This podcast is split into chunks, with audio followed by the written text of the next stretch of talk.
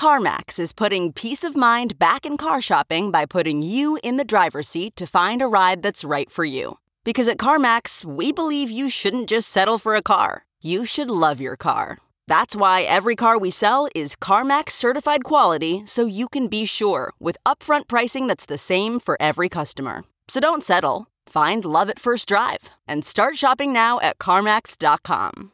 CarMax, the way car buying should be.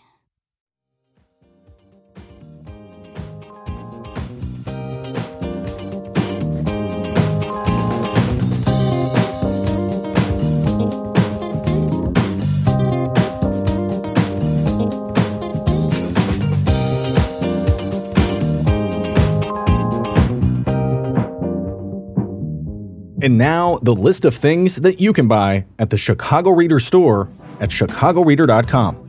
Things to wear like Chicago Reader hats, t shirts, bandanas, and face masks. Things for your daily life like the Chicago Reader camping mug, Chicago Reader tote bags, and a Chicago Reader reporter's notebook. Things for you to read like our reader recipes, the Chicago Reader 420 Companion, our Chicago Reader Best of book series from journalists Maya Dukmasova, Mike Sula, Ben Joravsky, and Leor Galil, the Chicago Reader coloring book, and the Chicago Reader Stay Home puzzle. Find the Chicago Reader store at chicagoreader.com and show your support for the nation's first free weekly newspaper newspaper since 1971.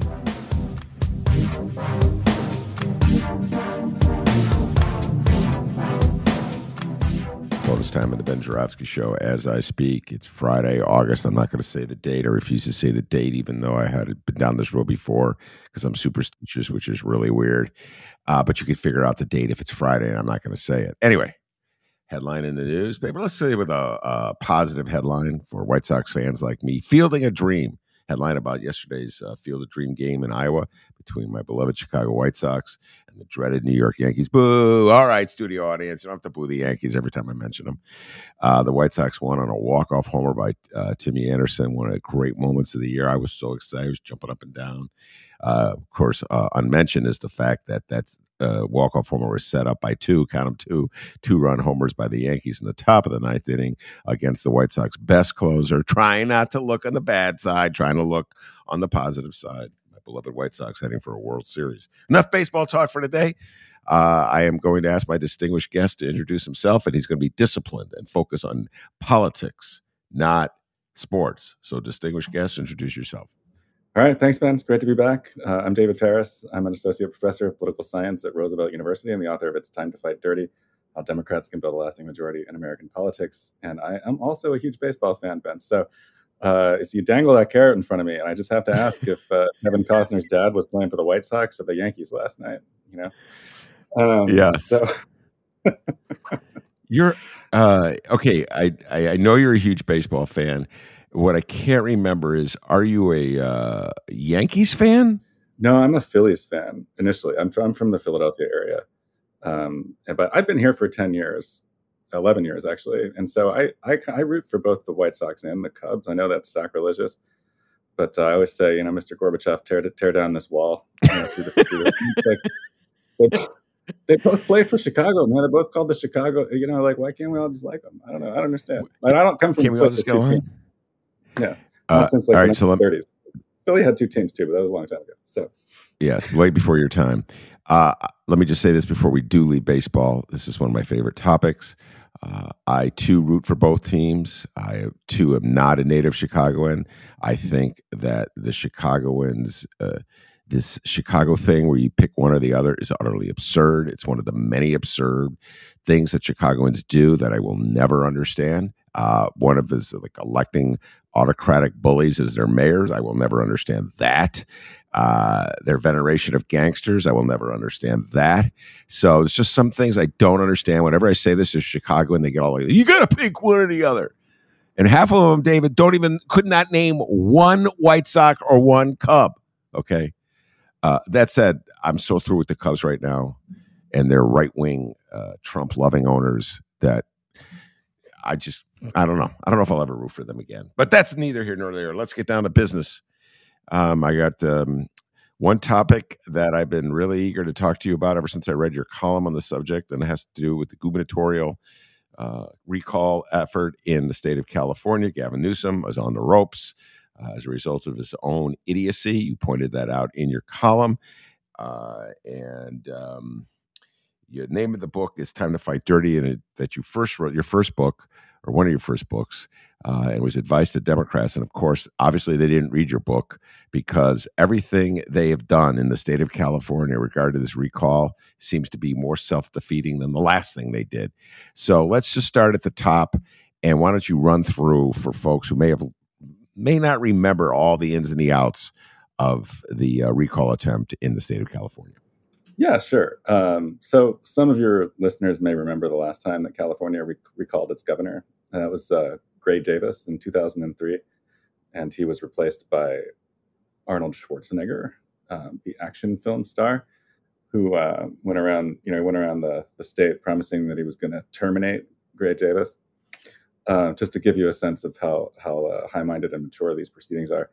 But California has this quirky system where if enough people get gather enough signatures to recall the governor, you can trigger a recall election anytime in, in a person's term.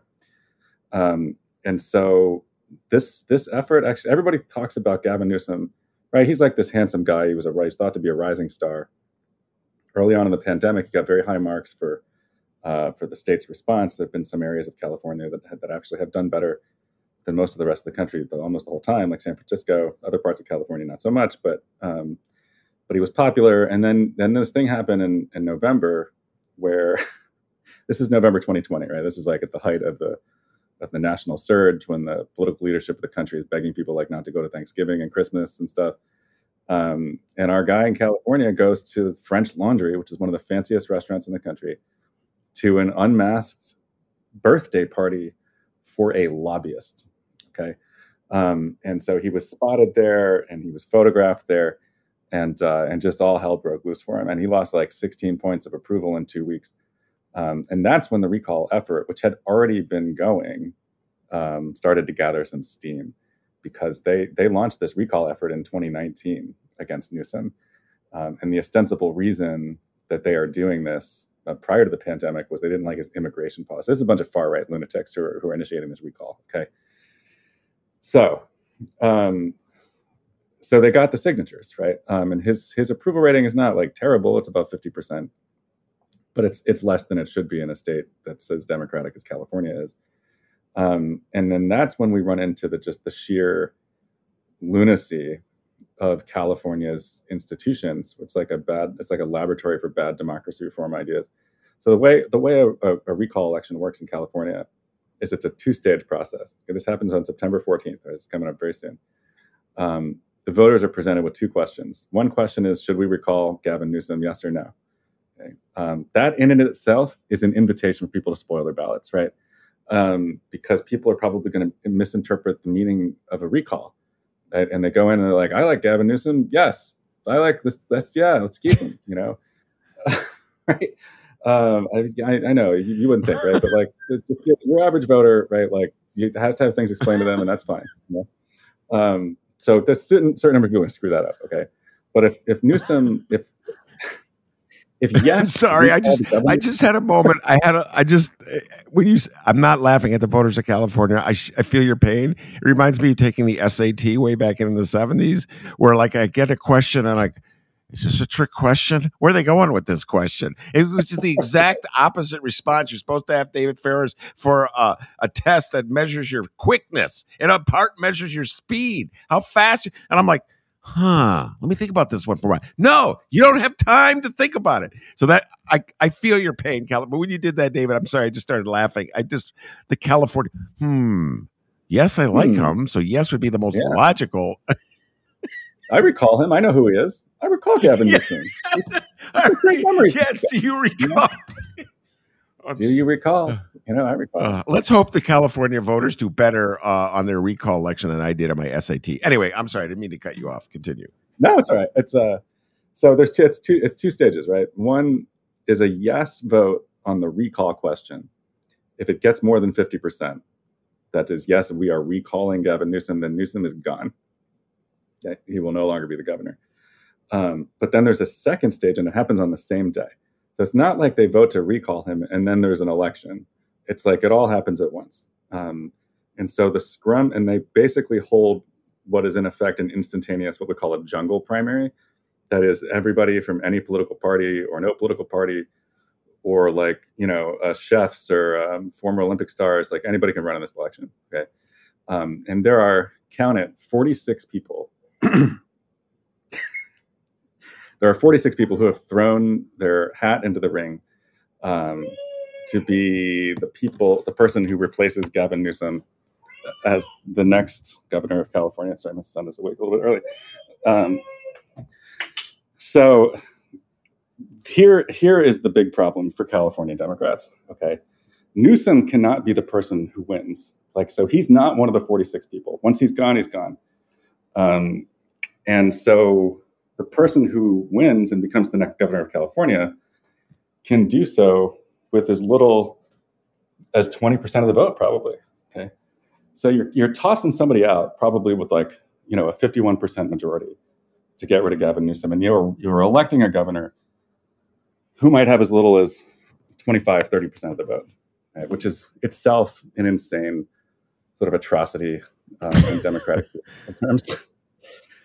But to make matters worse, um, the Democrats of California, led by Newsom himself, decided not to recruit anyone to be the Democrat on the ballot in case Newsom does get recalled. So, not that there are no Democrats running, but there are no well known Democrats running. So, nobody from Congress, uh, no state senators, no state legislators. Um, it's like the guy who's leading the Democratic, the, the, the person who's a Democrat who's getting the most votes is some like YouTube guy named Kevin Paffrath. Um, I made I made fun of him a little bit in the in the column, and then his office reached out to me and was like, "Do you want to interview him?" And I was like, "I'm good." Um, it's not what I do. And um, so, in any case, um, the person who, in several surveys, has gotten the most votes on that second question is a guy named Larry Elder, who is a, a like a lifelong sort of like right wing town hall columnist, and he's got a radio show um, he wrote a book 20 years ago. Maybe some of your listeners remember. It's called like the the 10 things you can't say in America, you know, and it's like uh, just stuff like um, you know, it's uh, racism is not the problem for the blacks. You know, Larry Elder is African American. Okay, so he's like a he's like a he's the unicorn, right? He's a he's a right wing um, black Republican uh, media personality. Um, and that could be the next governor of California. And it's like it's just like this complete accident of fate that they're going to hold a recall election in, in, in September of an off year. Okay, it's not even like the thing gets scheduled for election day. 2021, right? They're like, how about we just do it in September? Does that sound good? let's just have the let's just elect our governor when there's not an election. It's just it's bananas. it's really bananas. And uh, you know, six months ago, everybody was like, "Well, they'll never do this." I mean, like Newsom won his office by 20 something points. Uh, Biden won California by 29, and people weren't that worried about it. But uh, the thing has just gathered momentum, and Newsom can't get out of his own way. Um, and so there's been there was a there was one poll that showed him getting recalled outright, 51 to 40, in a in a Survey USA poll. It's a de- decent, not the greatest, but it's a decent polling firm. Some other firms have it very very close. You know, um, 47% recall, 50% keep them. Um, and that's within the margin of error. And that means um, that California itself is a state. Now, I don't live in California, so I'm like sort of less concerned about the, the impact on California than I am the impact on national politics, which is um, one of California's senators is uh, a living fossil named Dianne Feinstein, who's ancient, who does not seem well, uh, where there's open talk right now of replacing her or of doing it before Newsom has to, you know, might get thrown out of office. Um, and uh, the, that means Larry Elder. Uh, that's like the guy that two weeks ago was like a talk show host and a and a columnist who could just like go on town hall and be like, "We should feed all the immigrants into a wood chipper." Could pick the next uh, governor of California, which is just which is crazy. Um, and the state Democrats have no strategy here because they put all their chips on Newsom, um, and and that to me is just a it's just crazy. It's it's a, it's a huge strategic mistake. Um, I think people are going to get confused by being like, we should keep Newsom, but if we don't, please go to part two and vote for this person. you know, I don't think that that's actually that hard to sell. You know, you could fit it on a postcard, right? Fit it on your enormous vaccine cards that don't go in your wallet. But anyway, that's what's going on in California. It seems like a big problem to me. Uh, Elder's going to come in there and you know lift all the mask mandates and uh, is not going to do any vaccine mandates. So that's that's terrible for California. I mean, they'd only have to deal with them for like a year and a half, you know. So it's not the end of the world. And there is a Democratic supermajority in the legislature, but uh, I'm I'm most worried about that the Senate situation there, and uh, and what might happen, you know, if they do throw Newsom out and they do elect somebody like, I, you know, I mean, Donald Trump permanently removed all sense of shock in terms of who could get elected to public office in this country. This, but it really would be outrageous for Larry Elder to be the governor of California. Honestly, it really would be. Yeah. Um, so I, I, don't know. I mean, the the uh, people are hopeful. I think that um, as the election draws closer, people will start to pay closer attention to it. But the but the fact of the matter is um, that people simply were not expecting to hold an election in the middle of September. So, David, let's talk a little bit about the Democratic strategy. Uh, before I do, I just want to finish this point. Uh, in November, I think it is, of 2022, there will be another gubernatorial election in California. So this is so short term. This whole process that David just outlined, did a very good job of explaining, leading up to this election in September, which could lead to, God help us all, uh, the election of Larry Elders as governor of California. Could be undone into the next election cycle. So keep that in mind, folks, uh, as I pursue some of the political ramifications of this. But let's just talk for the moment about the Democratic strategy. And uh, we had a California strategist, political stra- activist on the show uh, several weeks ago, actually several months ago, talking about this. And at the time, he was defending uh, the strategy because at the time, uh, Newsom was ahead in the polls. What he didn't foresee was the flip in the polls where people are turning against Newsom for a whole bunch of reasons. Uh, I didn't buy the strategy at the outset. I always believe in an option uh, B, a plan B, as they say. My dear friend Norm Van Lier used to always say you have to have a plan B uh, when you go through life. And uh, the Democrats had no plan B. And I'm starting to think that may have been the ego of Gavin Newsom was so enormous that he was worried. Follow me on this, David. That if Democrats realized they had a a replacement that they could go to, some other Democrat to be the governor of California, they would just say, Yeah, we'll recall him and we'll elect Billy Bob. And so his ego got in the way, and the party tied itself to this very precarious bet that they're making that he could win that recall. And you're right, the future of the Senate. Good God, the future of the Senate, ladies and gentlemen, could rest on this. Uh, so in I know it's Monday morning quarterback, but don't you do you share my thought that like what a peculiar decision by the Democrats not to have a legitimate Democratic candidate uh, in the recall election? It is curious. I mean, it, it's so it's partially. I'm sure it's partially Newsom's ego, which I'm sure is like the size of the Golden Gate Bridge, and it's partially, you know, it's the fighting the last war. So in 2003 when they were called Gray Davis, um, the his Gray Davis's own lieutenant governor, a guy named Cruz Bustamante, put his name in for Part B, you know, for the second question, and he got like thirty percent of the vote. Um, and they just happened to run into this uh, this this storm of Arnold Schwarzenegger, who was already very famous, obviously. I, I mean, Schwarzenegger's like was like one of the most famous people in the whole world at the time in 2003. Right, all the Terminator movies, and he's this big action star. Um, and he's you know i mean like look he's like a, he was like an entertaining guy right? I mean it's like listening to arnold schwarzenegger speak it was like a trip you know? Um, and uh, and schwarzenegger got about 48% of the vote. But i mean honestly if you had taken schwarzenegger out of the, the equation and and there was no internationally known um, you know well liked movie star in the race then bustamante very well could have won with 30% of the vote amid a fractured republican field and so they, they looked at that and they were like, well, that didn't work for Gray Davis, so we shouldn't have the lieutenant governor run in this place or any Democrat that anybody has ever heard of run in this place.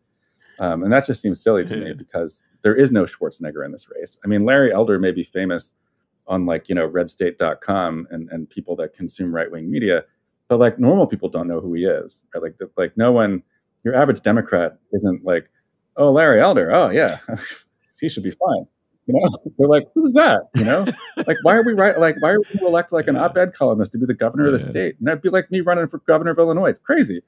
Um, so anyway, I think that there there's a some of the Democrats are just they look at 2003 or they're like, whatever we did then, we should definitely not do this time. Um, and then Newsom himself just like scared everybody away. Now, this brings me to the last part of the Democratic strategy here, which is that Newsom himself is being insane. And he is telling people not to vote on part two. He is going out in public and he's like, don't vote on, just vote, just vote no. Just vote no on the recall and leave the second part blank. He has said that out loud. And so people like Democrat, this is why I think we really might lose the governor's race here. Um, it's just that the governor himself is like, okay, if you don't want me, you know, uh, I'm going home. But we're just forget it, forget it. You can't have a Democrat at all. If you can't, you don't want me, might as well have nobody which is just like a stupendously selfish thing to do. Um, and make it really makes me hope that this is. I don't want him to lose this election, but I hope that this is it for him. You know, uh, like I don't see how he could possibly be reelected in 2022, even if he survives here.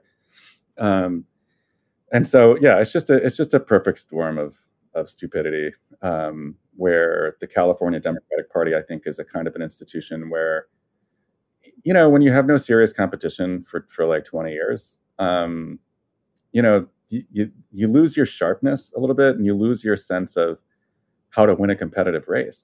Um, when when a competitive race sneaks up on you like this, um, and it's I mean this is politics. You know, the deepest red state, the deepest blue state can always elect a governor from the other party. It can happen. Um, and uh, I think that they got a little too full of themselves, thinking there was no way this could ever work. Um, and uh, and and here we are and it, it does have national ramifications. Um, particularly if you know Larry Elder. I mean, I don't think he would win in 2022, but he will have the power of incumbency, right? And if if there's a Democrat, if there's a Republican governor of California in 2024, like a like a you know 2020 truth or a Trumpy type a person, that person would be like, yeah, I'm not going to sign the electors from California. Sorry, I think uh, I think Trump won. Sorry about that. Right? I mean, you, it's like it just opens up this this this can of worms of uh, this is really not somebody that you want in charge of a major, the, the sixth largest economy in the entire world.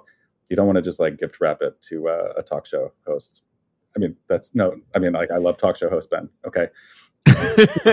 no, no offense taken. so, no offense taken. I agree with you wholeheartedly. Uh, having been a talk show host, I can tell you, you definitely don't want a talk show host running a state. Uh, particularly one like me who gets up every day around 10 go ah i think i gotta go interview somebody. I um i, I would listening to your uh it was a really great riff about uh what how democrats uh particularly gavin newsom made a mess of this. I'm just it just i was the whole time we are talking i was thinking of andrew cuomo. Yeah. Uh, which is we hadn't t- mentioned that we are going to talk about him, but you know we might as well do it impromptu and go here.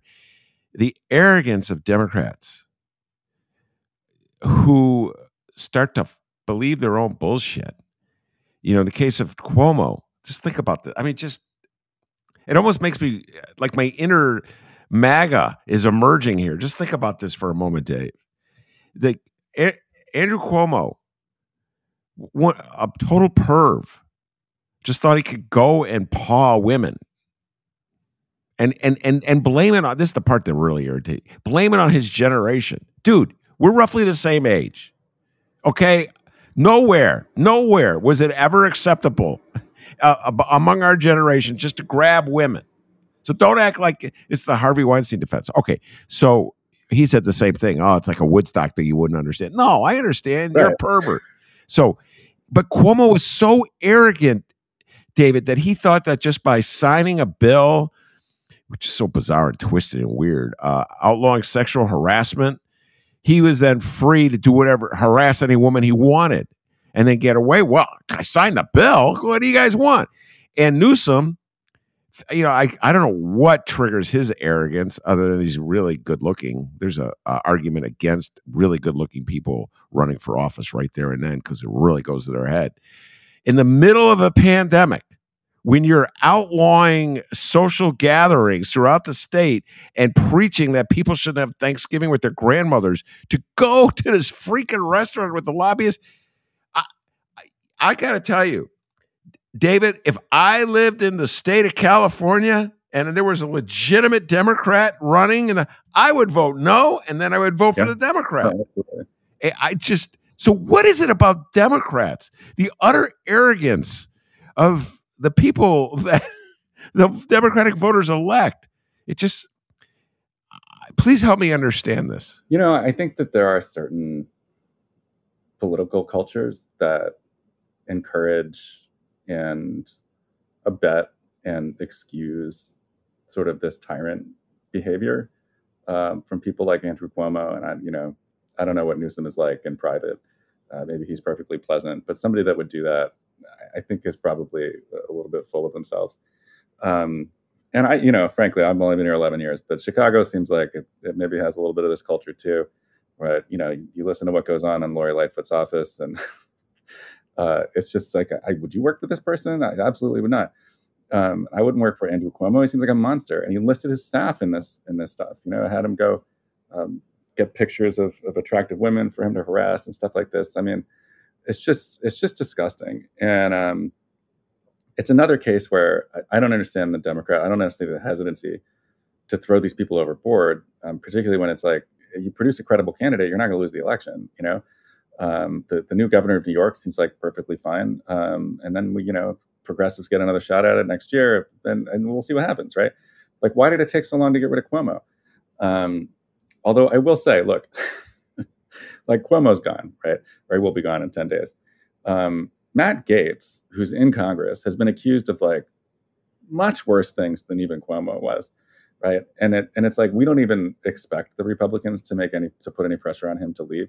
It's just become this thing in Republican politics where you can be, you know, like a like a sexual abuser, and and it's like that's fine. Just say you didn't do it, and uh, and we'll just move on. You can go on tour with Marjorie Taylor Greene. Um, so as much as it's it's frustrating, I, I do I applaud the culture of accountability within the Democratic Party at least, um, and uh, and and hopefully, you know, another one of these instances where where this guy, you know, his career's over. I'm I don't care, right? Like, good, it should be over, but hopefully it'll serve as a as a kind of deterrent to even the people who are scumbags. Um, maybe they'll stop being scumbags even just to, just so they can get ahead in life. you know what I mean? Um, so, uh, but but in terms of the arrogance of power, you know, I mean, that's just a that's just a characteristic of the of the apex of of politics and the and the kinds of um, norms and expectations that develop around how a leader should behave and how a leader should interact with their staff. Um, and and some people just can't be trusted with power because they like to throw it around in ways that are either inappropriate or abusive and um, you know, I, I don't know why we keep electing people like that. I don't know why we can't just like elect nice people to office. Uh, The problem is a lot of nice people just don't want to have anything to do with it. so or or e- even if it's not a matter of nice, just uh, morally consistent people. And the the the most I say um, the strongest uh, counterattack that Republicans have against Democrats is Yeah. that they're hypocrites. They propose uh, programs and, propo- and uh, that they don't want to follow themselves. and hypocrisy is a powerful drug in politics. You know, it is. Yeah. Uh, you remember back in the in the winter, um, right when they were rolling out the vaccines, and and you'd meet somebody, like you'd meet like a young person who was vaccinated, and you were like, "Well, what gives?" You know, like why'd you get the vaccine? Uh, and people like people would flip out Yeah. about the line jumpers and the vaccine line jumpers, and it produced this like real sense of outrage. Of, like anytime for the you know January and February at least, anytime it was like you think somebody's getting a vaccine that shouldn't be getting a vaccine, you just you just your blood boils, right? Because there's a deadly plague going around. Everybody wants the vaccine. Why did you get it in front of you know what I mean? And it's like you're Newsom is asking Yeah. people to give up their holidays with their families. Um, this is a real sacrifice, you know. Stay stay inside. Don't socialize with your friends. Um, and here's this knucklehead. It's not just that he was at French Laundry; he was at a lobbyist party. You know, it was like he was being Yeah. hypocritical with like another person that everybody in the public hates. yeah, doubling down. So it's like I can't imagine who who would have been worse to be caught unmasked at a party with, other than a lobbyist. Maybe like trial lawyers or something. Like I don't know. Um, some, some other group of like reviled people by the public Uh, like I'm going to defy my own orders to go party with these people. You know, it really he really shot himself in the foot there, and he he he deserves what he's getting. Yeah, I did. By the way, I would not uh, uh, put trial R's in that list. Dear friend of the show, Jim Coogan is a trial R, comes on the show all the time. But point well taken. Trying to find somebody in lower esteem than a lobbyist, uh, I guess an elected governor. I did not like. Uh, we're in a tangent here, but uh, we made fun so much in November and December of the public service announcements that uh, local politicians, including uh, Lori Lightfoot, made, uh, urging their listeners not to have Thanksgiving dinner with grandma. I I thought they were the most hor- first of all they were the biggest phoniest announcements. I don't know if you ever listened to them, uh, David, or listened to our show and we made fun of them, but like these mayors would pretend like they were calling their loved ones. They they would do bits where they would, "Hello, uh, grandma, I'm really gonna miss you," and it would, they're they're such bad actors. The script was so hackneyed it was so clearly manufactured. We just had a field day making fun of it. And I'm sorry, even then, before vaccine, with social distancing precautions and testing, you could have dinner with grandma. It was it was it, it wasn't even an accurate message. You could have dinner with grandma. You know what? Take the test. Make sure you don't have the COVID. Distance from grandma. Maybe we wear a mask it was just such a over the top, preposterous. We all knew it was ridiculous, and it just the Republicans use that to bash. They want to take away your dinner with grandma, but pot shots are open. You know what I mean? It's well, like, they've been going on for 20 years about a war on Christmas, and then uh, yeah, kind of launched a war on Christmas. You know, but it was it was uh, I mean, it was a feature of the pandemic, still kind of is, honestly, where um, sometimes you're asking people for something that is not, you know, it's not realistic based on based on any like meaningful understanding of human behavior. You know, um, that is that like not many people spent the last 18 months like literally not seeing any of their friends. You know, I mean? like people made their accommodations, they made their risk calculations. Um, there's a difference between getting tested on both ends of a trip and then going to see your grandparents for Thanksgiving and like just pretending that this thing was not going on. Um, and the people that needed to hear that message were the people that weren't going to take the test, right? That weren't going to take any precautions when they go to Thanksgiving and, and Christmas, and they're the ones that caused the big surge, not not the people who were you know conscientious about it as far as it went. Um, and so it's uh, you, you know you, the public health authorities in Chicago and Illinois nationally seem to vacillate between you know, thinking that we're too stupid to hear the truth, um, and and and and implementing measures that really don't make a lot of sense on their own terms. You know, like I, have been on the show complaining about the beach and playground closures while restaurants were open. Um, you, you know, the, we've got this big Delta surge, um, and yet, uh, you know, the airlines won't implement vaccine mandates for the passengers. Um, and and the public you know like where where is the cdc on the like why are these people not dropping the hammer on the actors and the institutions that could really make a difference here um, I, i'm only saying this because i flew this week probably against my better judgment but i did i did get on an airplane this week and just could not believe that i mean just you don't even have to take a temperature test to walk through the airport there was not even a covid screening nothing you know, you just you tap a button on your phone that's like, "Got COVID? No? Okay, get on the plane." Um, COVID? No. Got COVID? No. Oh, I'm good. You're welcome aboard. Um, and uh, I will say one great thing about pandemic air travel, Ben, is that it really shuts everybody up. Um, so yeah. the, that was the most, the two most silent plane rides I've ever been on in my life because everyone's just terrified, you know. Um, and everybody's just looking around each other. There's like the one guy sneezing in the back, and the whole plane's like, "Oh my god, oh my god, somebody to got to stop this plane," you know. Yeah. And it was it was a trip I had planned back when things looked like they were going to go in a different direction here, um, but they but they haven't, and uh, and I think it's just, it's just it's long past time that uh, that private companies, that um, institutions, educational institutions, universities, all of them have to have to demand that the people that are coming into these facilities and doing these things just got to be vaccinated. Um, and I, honestly, this is on the Biden administration in large part for not pushing for a vaccine passport, for not laying the groundwork for vaccine passports, for not helping the states think about how to implement vaccine passports. It's a big bureaucratic undertaking. Um, and uh, you know, they I think they thought that they had it beat, and I I know. I, I wish they had been right, but but here we are, over 100,000 cases a day. Yeah, they uh, huge uh, political miscalculation, uh, and uh, by uh, the Biden administration, and it's it's pretty obvious now what that miscalculation was. Uh, David, they figured that the vaccine would eliminate COVID, and they could proclaim victory. So long everybody got vaccinated, and they thought that the the portion of the Democratic constituency that they saw, which were clamoring, as you just pointed out, for the vaccine, jumping ahead in line to get the vaccine, represented a far greater portion of the American population than it really does. Uh, they underestimated horrifically the opposition, uh, both among MAGA, but also among Democrats, uh, Black Americans, particularly younger Black Americans, uh, also a strong resistance to getting uh, the vaccination. And uh, as a result, the variant has spread. And uh, so now they got to figure out what to do. Uh, and the most obvious step is to do vaccine mandates as much as possible. So, for instance, public employees have to get a a vaccine, or they or they let them get out for religious reasons. What, whatever. Anyway, I don't know. Maybe you're Christian Sciences. Who knows?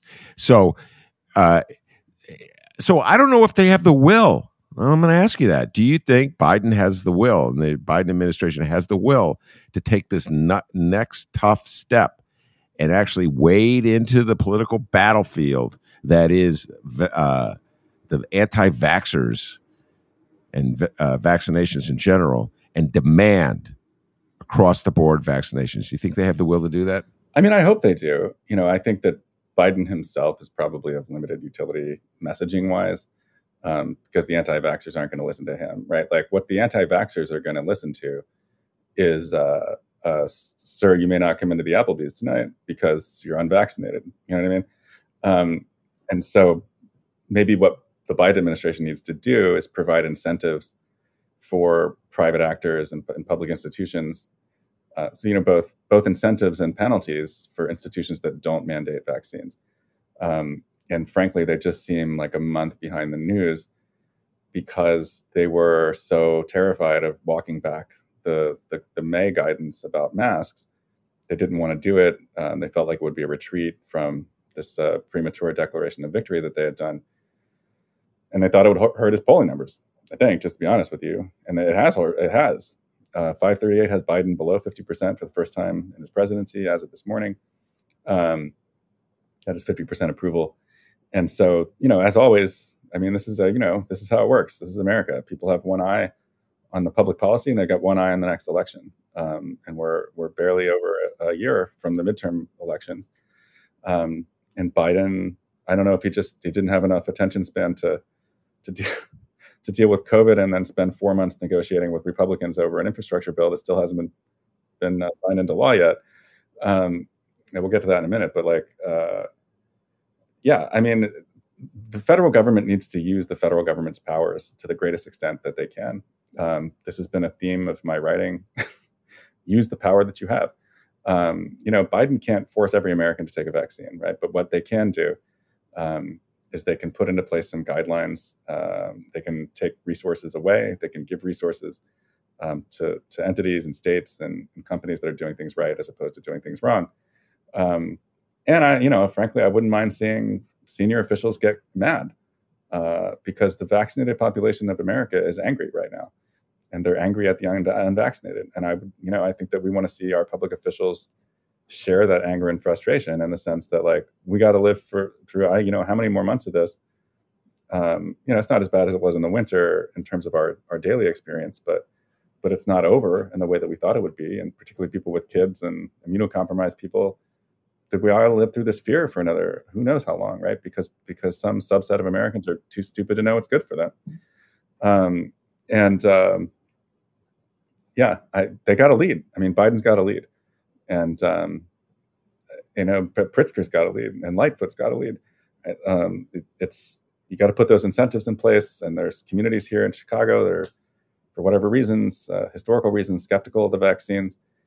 Um, and you do everything you can to reach them, but ultimately, you know, those restrictions have to go into place on, on everybody that's unvaccinated. I think, um, regardless of the reasons that you're unvaccinated, whether you have good or bad reasons for for for uh, not wanting the vaccine, unless you're allergic to it or something, right? But wh- whatever your reasons are, the, the, the penalties have to apply, right? Like no restaurants, no bars, no movie theaters, uh, no grocery stores. Like your life is over until you get this vaccine. You know, and that's that's that's what I mean by dropping the hammer. Um, and uh, I just don't feel like the public discourse is there yet. Maybe it's just going to take a surge everywhere because right now it's in the usual suspect uh, red states are getting hit the hardest, but I mean, everybody's taking a lap about that, but it's going to happen here in the winter too, right? It might not get as bad because oh yeah, rates. oh yeah. But there's this there's a seasonality aspect to this, not not to the virus, but to people's behavior in the country, because the whole southern half of the country is um, trapped in their air conditioning right now, and we're out enjoying the beautiful weather up here in, in the in the Great North. Right? And so when that flips, when we're trapped in the inside with the heat on, same thing's going to happen here. You know, I, I, I thought it'll be as bad as Florida because we have smarter people running the running the show here, and because we have higher vaccination rates to start. But so we're not going to get away with this either. So um, the sooner they get ahead of this, particularly in Illinois, right, by um, doing everything that you can to encourage every institution in the state to to require vaccines, the better off we'll be. And before we leave uh, COVID to go to infrastructure, let me just point out, tie the two conversations together. The utter, other, utter madness of politics in America today uh, the state of California, which is probably one of the most democratic states in the union, and is probably a, the biggest uh, supporters of masks and vaccines, uh, is on the threshold of electing as its governor a man, Larry Elders, who is dedicated against masks and vaccines. Utter insanity. So making it that much harder to get anything done is just sometimes you just have to laugh. It's just like Joseph Heller could not have conceived of a more insane system in many ways that we have here in the United States, and it's called democracy. All right, let's close with democracy in action, the infrastructure we have talked about the infrastructure, but we have talked so much about this, uh, David, in, in connection with the filibuster, in the connection with your two favorite senators, Sinema and Manchin. Ha ha ha. Uh, he, D- David uh, was having nightmares over Joe Manchin long before it was fashionable, ladies and gentlemen. Uh, I help me out here. You're the man who wrote the book, uh, urging Democrats to follow a certain strategy when dealing with Republicans, which is just to treat Republicans the way Republicans treat Democrats. Uh, clearly, Joe Biden either didn't read your book or disagrees with it vehemently. He is pursuing, I don't, maybe I'm being unfair, what I think is the most self defeating strategy. I can imagine a president with limited time with a de- uh, Democratic control of House and Senate. It's a very small window he's got here. David Faris because the next election, as you just pointed out, is right around the corner. So, your thoughts on the infrastructure bill that may or may not have passed? I'm not quite sure where we stand with it at this moment. Go ahead. Well, it's out of the Senate, um, and now it's to the House, and it's well, we'll get into this. But um, the the overall, my overall take on this, first of all, to maintain your my public credibility here, I never thought this would happen in the first place. Okay, I really didn't think that they would get 19 Republican votes for any major democratic priority. Um, and infrastructure is a major democratic priority. And so here's I am not going to eat a bug like Sam Wang. Okay, I didn't think this was going to happen, but but here we are. Um, and the, the, there's two problems with what's happening right now. Okay. Um, so one, we have a we have a bipartisan infrastructure bill that has now landed uh, in the lap of, of Nancy Pelosi and the Democrats. Right? At the same time, the progressive wing of the party got Pelosi to pledge that this bill would not get out of the House until the House receives the Senate version of the $3.5 trillion reconciliation bill that includes most of what was going to go into, you know, like that includes all these other Democratic priorities, like extending the child uh, care rebate and some universal pre-K stuff and care economy, like all sorts. There's, there's just a lot coming in, you know, of this reconciliation bill. Um, and so you set up this I don't want to call it a trap, right? But it's a very complicated set of negotiations and then votes where um, you're, you're trying to steward two bills through Congress at the same time, right? One and and some subset of your caucus regards one as contingent on the other, and some other subset of the caucus rec- regards the other one as contingent on the other one. Does that make sense? So you get the progressives in the House that are like, I'm not passing the, um, I'm not passing the bipartisan bill until I get the the reconciliation bill, the huge spending bill that's coming out on a simple majority vote out of the Senate. And then just today, you had nine House moderate Democrats um, sign a letter that said they're not signing, they're not going to vote for the reconciliation bill until Pelosi passes the bipartisan infrastructure bill. Right. So now we've set up the stupidest standoff in world history, right?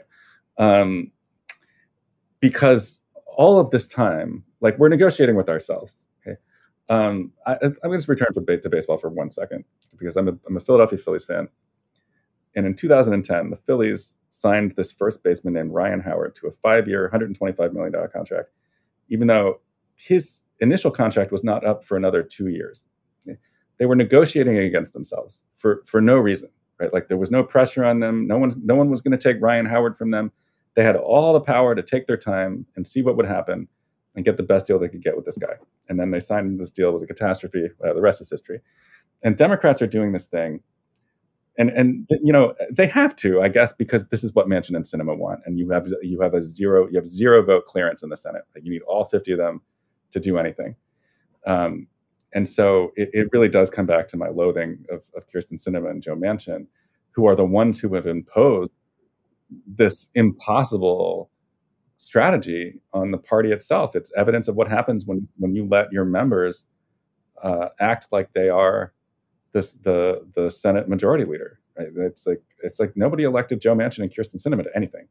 Right? They elected Chuck Schumer, um, and the country elected Democrats to run the country. They did not elect Democrats to go um, shave off half of their bill just to get Mitch McConnell's signature on it. Um, and so I'm very concerned about what's going to happen now. Um, everybody thinks this is a done deal, and it's just like, don't stop holding the rose garden ceremonies until you're actually signing a piece of legislation. Didn't you learn that from Trump? Um, so, look, if they if they can get both of these things through Congress, God bless them. You know, like if they get the bipartisan infrastructure deal, and then the reconciliation bill comes in, and it's anywhere near what Bernie Sanders uh, and his allies want it to be, then I, that'll be a huge coup for the Democrats, and I'll, I'll, be happy. I'm always happy to be wrong in the in the in a good direction, right? Um, but my concern is that we're going to have several more months of this all twisting in the wind, while Biden's numbers are are going down, while Democrats' numbers on the generic ballot that's the that's the poll that asks you whether you will vote for a Republican or a Democrat in the next election. Those numbers are down, um, all of which was very predictable, um, and it's especially predictable if you spend the first like seven months of your once in a generation majority negotiating a single bill with Republicans and while ignoring all of your other priorities. Um, because ordinary people just don't understand why things are not getting done.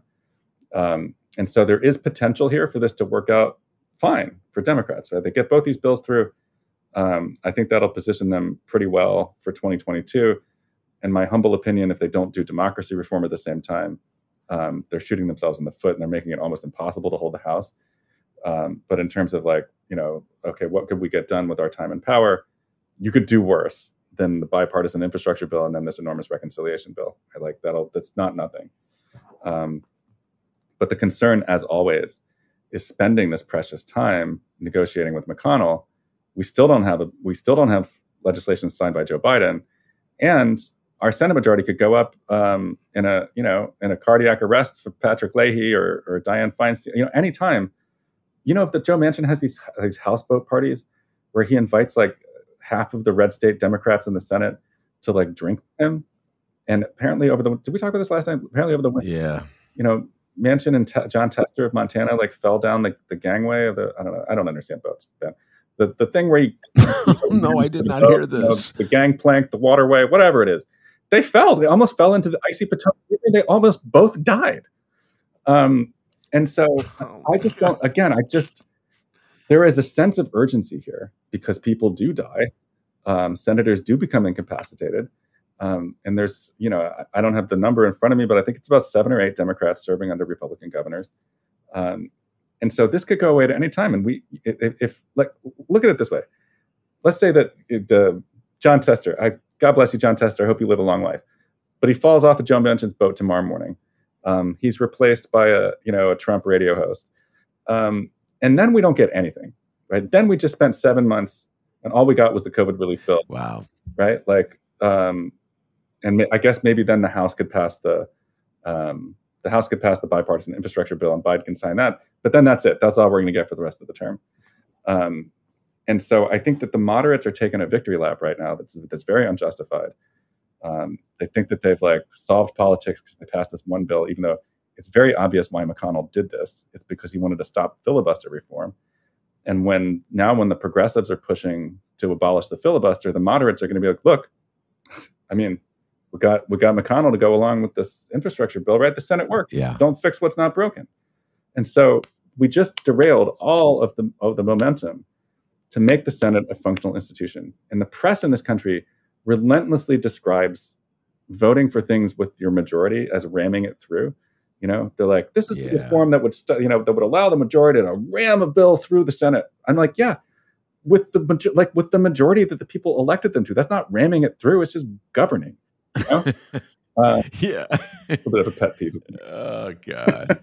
oh my lord. Uh, that was a, a, great riff, and uh, it has left me feeling a little hopeless as I end this show uh, and prepare to go on my vacation. So let's end where we began. And since the politics is looking so bleak at the moment, let's extol the virtues of our beloved Chicago White Sox, who defeated the dreaded New York Yankees last night in the Field of Dream games on a ninth inning walk off homer by shortstop Tim Anderson. How about that? We're going to end where we began and pretend like all the gloom and doom. Right this White Sox team is, is fun, and and they've got they've got Eloy Jimenez back, they've got Luis Robert back. The White Sox the stadium is one of my favorite places to see a game. It's one of the most diverse crowds you're ever going to see at a baseball game, which is super cool. You're not packed gill to gill like you are at Wrigley. Um, and uh, I just I really love the atmosphere down there. It's a fun team to watch. I hope they go all the way, um, and I hope they humiliate the owners of the Cubs, who are just the most rotten people. Um, just the most. I just like I just the worst owners of a baseball team I think since Marge Schott, and um, I, I just wish them nothing but the worst. Um, and that is about as good a spot as uh, any to uh, end this conversation because I pretty much agree with everything you just said. uh, the, the, both in my love for the Chicago White Sox and uh, in my disdain, utter disdain for the ownership of the Chicago Cubs, who they've uh, gotten rid of all their players, so they have a lower uh, payroll. And as one, uh, as Neil Steinberg of the Sun Times wrote, that means they will now have more money uh, to contribute to Donald Trump's campaigns. So, uh, Cub fans, you got to think long and hard about your allegiance to that team. All right, David Faris, I want you to stay safe and sound for the next couple weeks, and we're going to bring you back, uh, I guess, every other week. Now we're going to set up a schedule. Uh, David and I will be discussing national politics uh, and every now and then, to make us feel better, we'll talk about our beloved White Sox. So uh, right. you take care. Thank you very much for coming on. Blast talking to you, David. All right. Thanks, man. Thanks, have, thanks for having me. Take care. Have a great trip. I, I will. That's David Faris. I'm Ben Joravsky. Take care, everybody.